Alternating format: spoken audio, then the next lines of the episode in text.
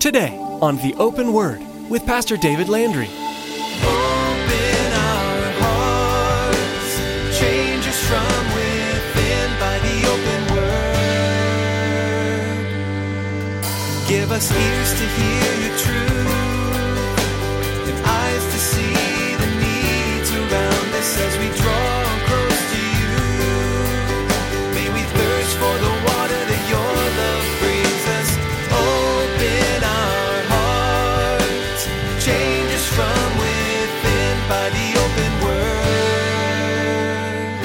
The manifestation of the Spirit is given to each one for the profit of all. There is one destination that we all ought to be heading, and that's for the glory and for the honor and the praise of our Lord and Savior Jesus Christ. One Lord, one Spirit, one God who works all in all. Regardless of the giftings, regardless of how God is using you in your particular life and ministry, our goal is again that focus of coming together all under Christ. One has been given the gift of teaching, and another has been given the gift of mercy. Some may be blessed with healing or speaking in tongues. What must we keep in mind when considering our spiritual gifts? The heart of Pastor David's message today is that there are many gifts, but there is one God, one Spirit, and one Christ in which we serve. Our gifts flow from the love of God, and when we use our spiritual gifts, we're joining in the flow of God's love for this world, which benefits ourselves and others. Now, here's Pastor David with part one of today's message entitled Desiring Spiritual Gifts.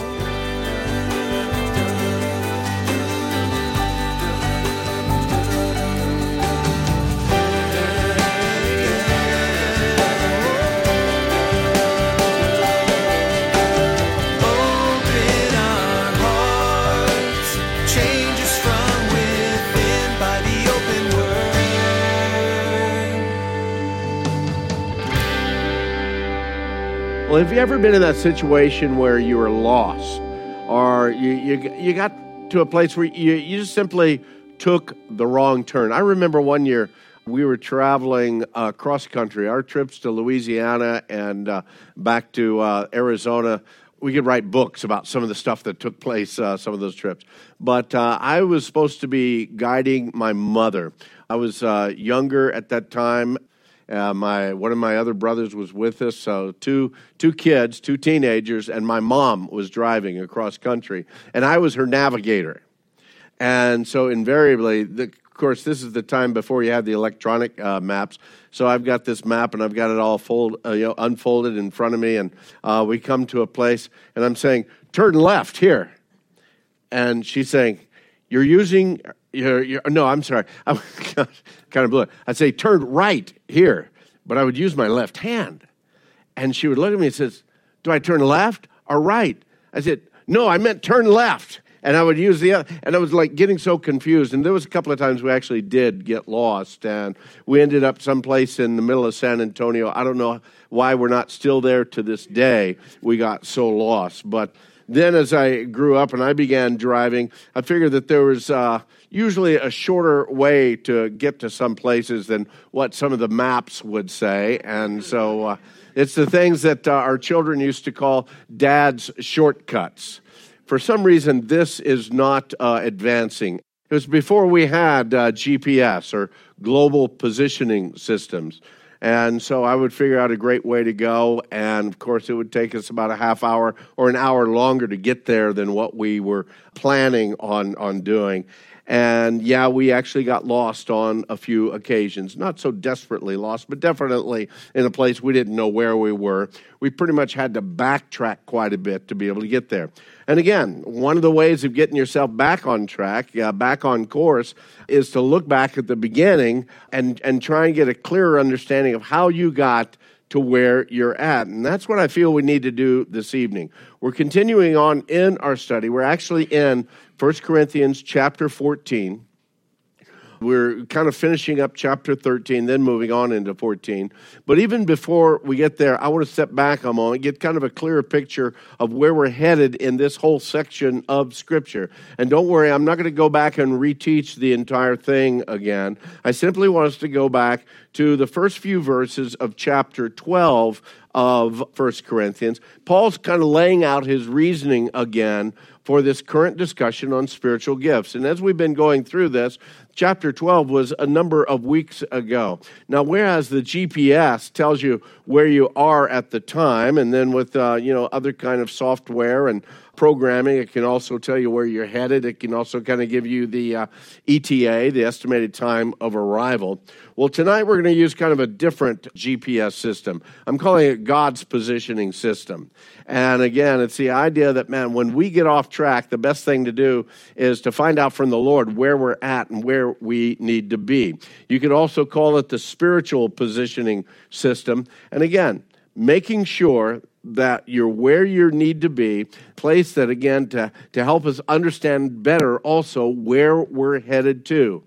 Now, you might have an electronic version of the Bible. You might have a dead tree version of the Bible, like one of these. But again, I want you, if you would, turn with me to 1 Corinthians. We'll begin actually in chapter 12. Chapter 12. Uh, 1 Corinthians chapter 12. I'm just going to look at a couple of verses there. In chapter 12, beginning in verse 1, we read Now concerning spiritual gifts, brethren, I don't want you to be ignorant. You could circle that, you could underline that. That's a great word right there. I don't want you to be ignorant. You know that you were Gentiles. You were carried away to these dumb idols, however, you were led. In other words, you were traveling a path you didn't really know where you were going. You're ending up, you, you were totally lost at that point in time, okay? If we can keep the same kind of illustration going. Therefore, I make known to you that no one speaking by the Spirit of God calls Jesus accursed.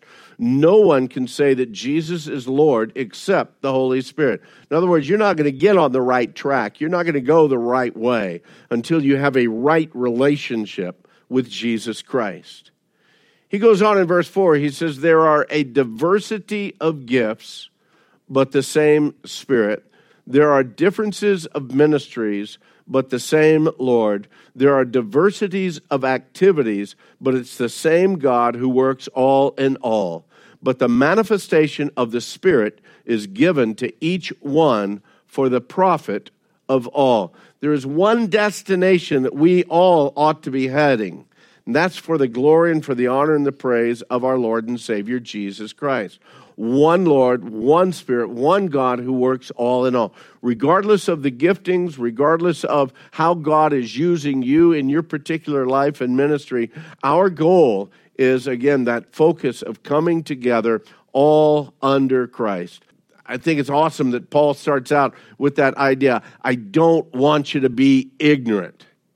And then he gives us some pretty clear instruction on what we need to do. Next, we see in verses 4, 5, and 6 there, he says that there are diversities and differences in these gifts, just as there are diversities and differences within the body of Christ. And even in the diversities and the differences, we need to remember that it's all the same God who works all in all. The last point of reference is actually found there in verse 7. And again, he speaks about these gifts are given for the profit of all. And along with that is that declaration that's found down in verse 11.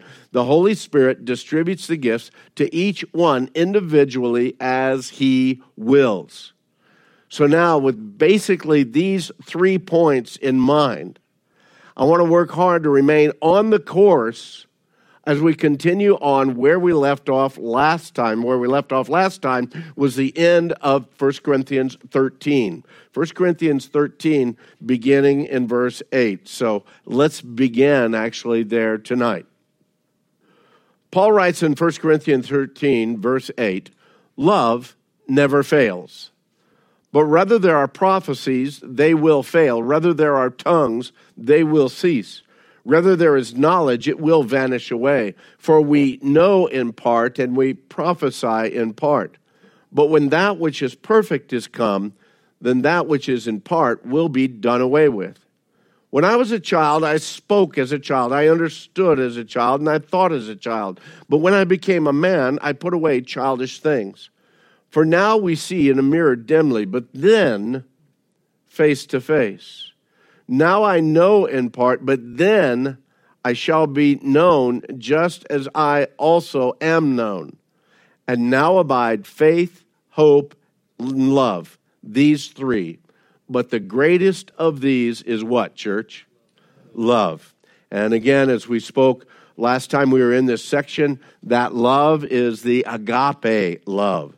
That self sacrificing love, that love that's not looking all the time for a payback. You know, I love you this much, you need to love me this much. But again, the love of God is that He poured out His love upon us even while we were still sinners. And that's the anticipation. That's the kind of love that He wants for us in our life and to be growing in our life.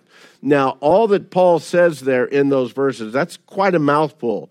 But Paul has been really clear as he continues on in this whole theme from the earlier verses of chapter 13, where he declares again the importance and the necessity of that agape love.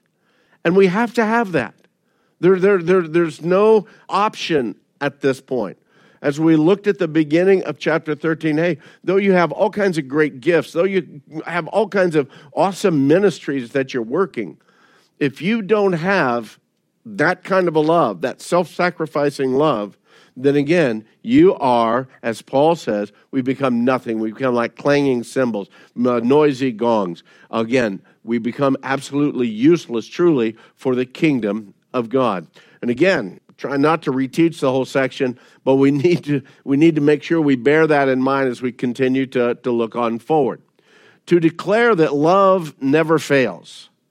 That's really, I, I look at that and I think of that in two different vantage points. The first of them being is our absolute dependence upon love. Do you know how much you need love in your life? Every one of us need it. Every one of us. Uh, not me. I'm, you know, I'm, I'm pretty strong, old tough guy. No, you need love in your life. And you cannot shut it off of your life. Every one of us needs love. We were designed that way by our Creator, by God Himself from the experiences of a couple of uh, friends of mine who uh, served as missionaries in uh, and in Russia. Come some uh, thoughts that, again, they both of them on, on different trips went to orphanages there in the former Soviet Union. And there they'd find these children, again, whose parents, they were either dead or they were imprisoned or the parents had simply abandoned the kids because they couldn't afford to, to feed them and to take care of them. Well, these kids, uh, from the youngest age, they were simply sheltered. They, they, I mean, warehoused in there, and that's about it. In the most despicable of, of all kinds of conditions. Seldom were these children cleaned, they were never coddled they were rarely held or, or, or rocked, and they were never played with. They were just pretty much fed and, and fed only the minimum to be able to keep them alive. They were barely clothed when they were clothed at all. And many of them have a, had a lot of different sicknesses, different kinds of diseases that, again, that, that made those workers keep even further away from them. Their human to human contact was almost non existent. And both of these friends of mine says that when you go into these places, you look at the emptiness, literally, of the souls of these children, and you can see it in their eyes. You can, you can see it in the way that they respond to it because there's, there's just a deadness in there. Because love has never really wrapped those children in its arms. They've never experienced that kind of human relationship at all in their lives. They're literally to the point of being dead on the inside. But once these, these guys and other missionaries came, they, they took the time to pick these children up, to, to hold them, to, to just play with them, to, to speak with them, to just share love with them. They said it was like they were resurrected. I mean, literally coming out of the dead to suddenly there was a little bit of sparkle in their eyes. Why? Because somebody loved on them for a little bit. We need love. Love is necessary for all things. We need love in our life, the love of God, the love of family, the love of friends, all of this.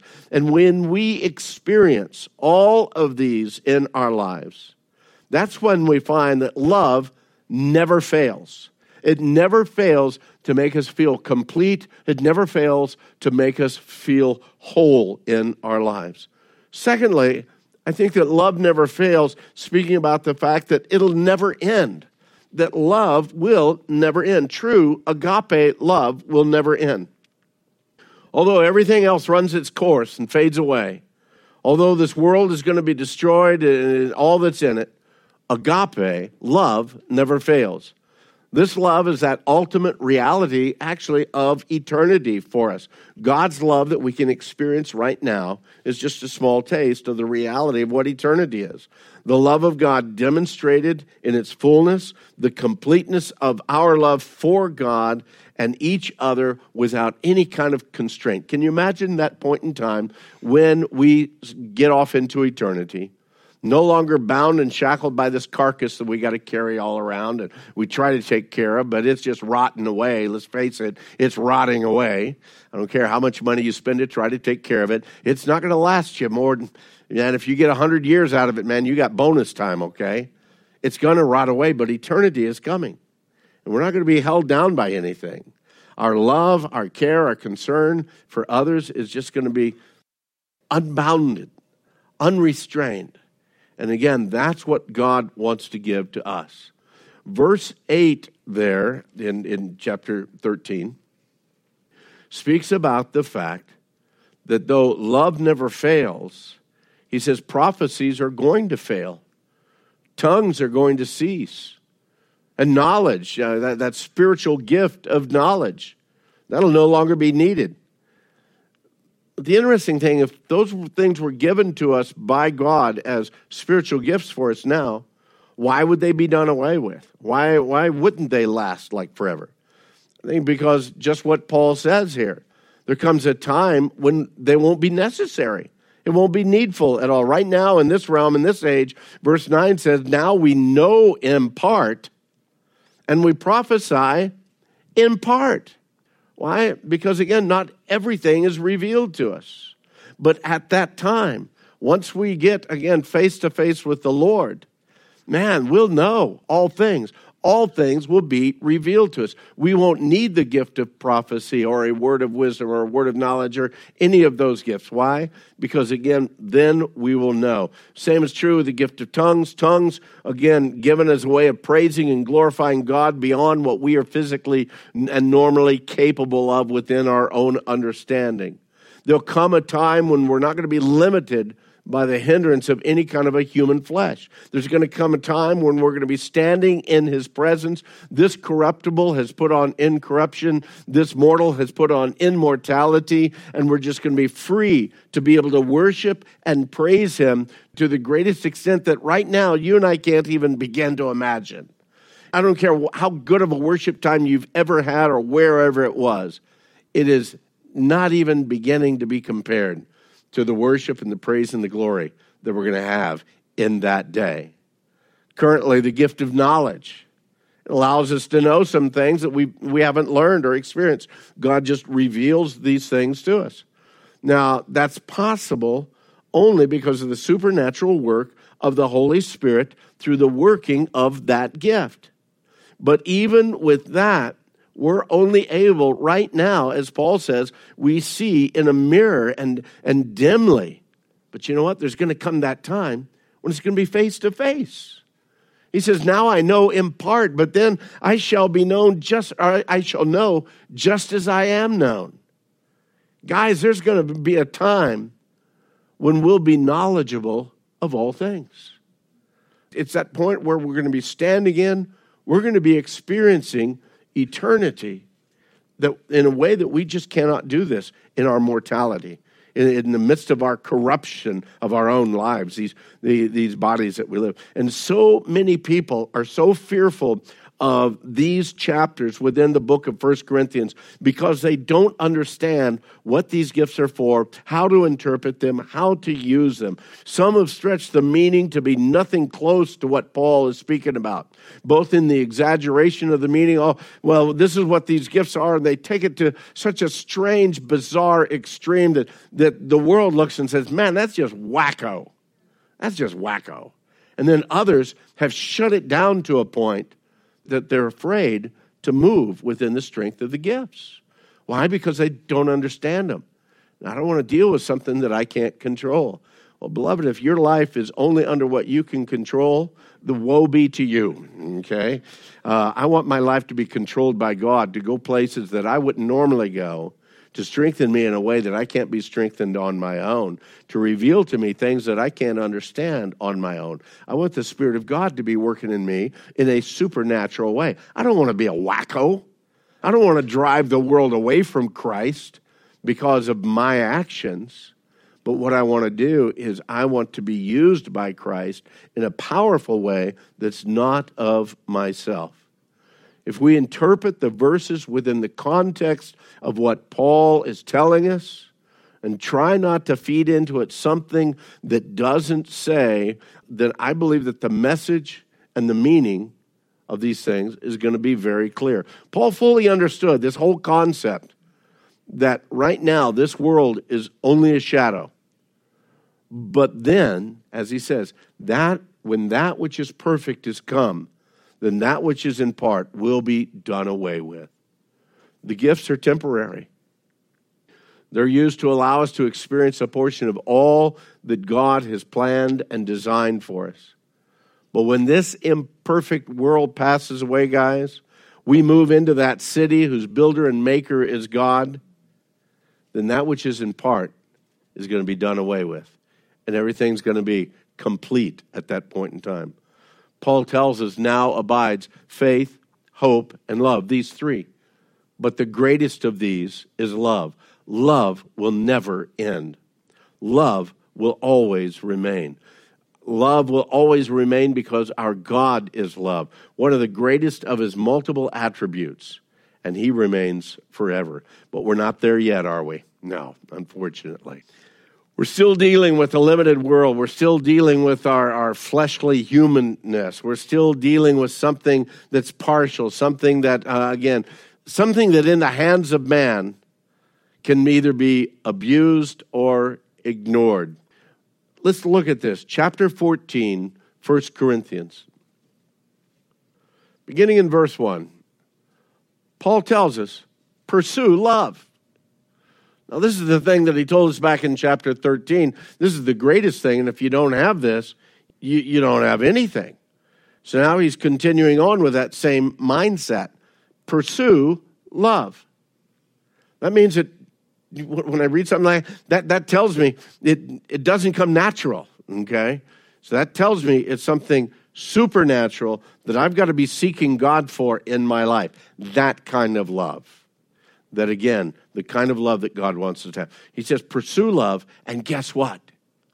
Desire spiritual gifts, but especially that you may prophesy. Listen, I grew up in a church that said, you know, in essence, man, the gifts, no way. Know, no, we're, we're going to rip chapter 12, 13. And, well, no, we'll keep 13. We'll use that in our wedding services, uh, though it has nothing to do with wedding services. And we'll take 13 and 14, rip them out of our Bible because they just don't make sense. We don't understand them, and we are afeared of them. Okay?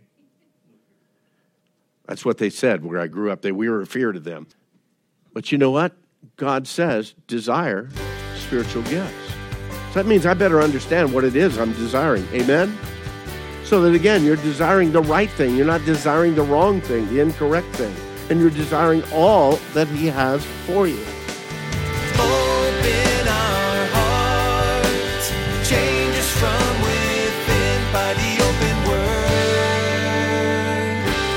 We're so glad you joined us today on the Open Word for Pastor David Landry's verse by verse, chapter by chapter teaching through the book of 1 Corinthians. You can find more messages from Pastor David and information about the Open Word by visiting our website, theopenword.com. If you're looking for a home church and are in the Casa Grande area, why not join us for a time of worship and Bible study?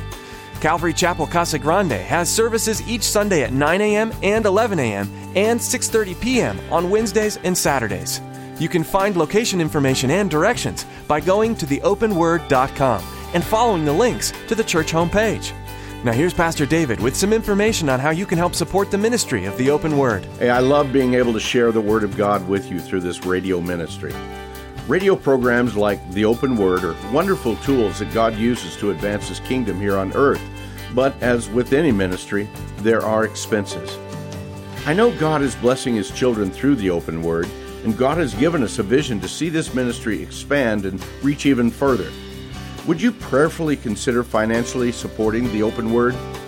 Log on to theopenword.com and simply click on the support option to help us continue to grow. Thanks, Pastor David. That's all the time we have for today. But join us again as we continue digging deeper into the book of 1 Corinthians, right here on the Open Word.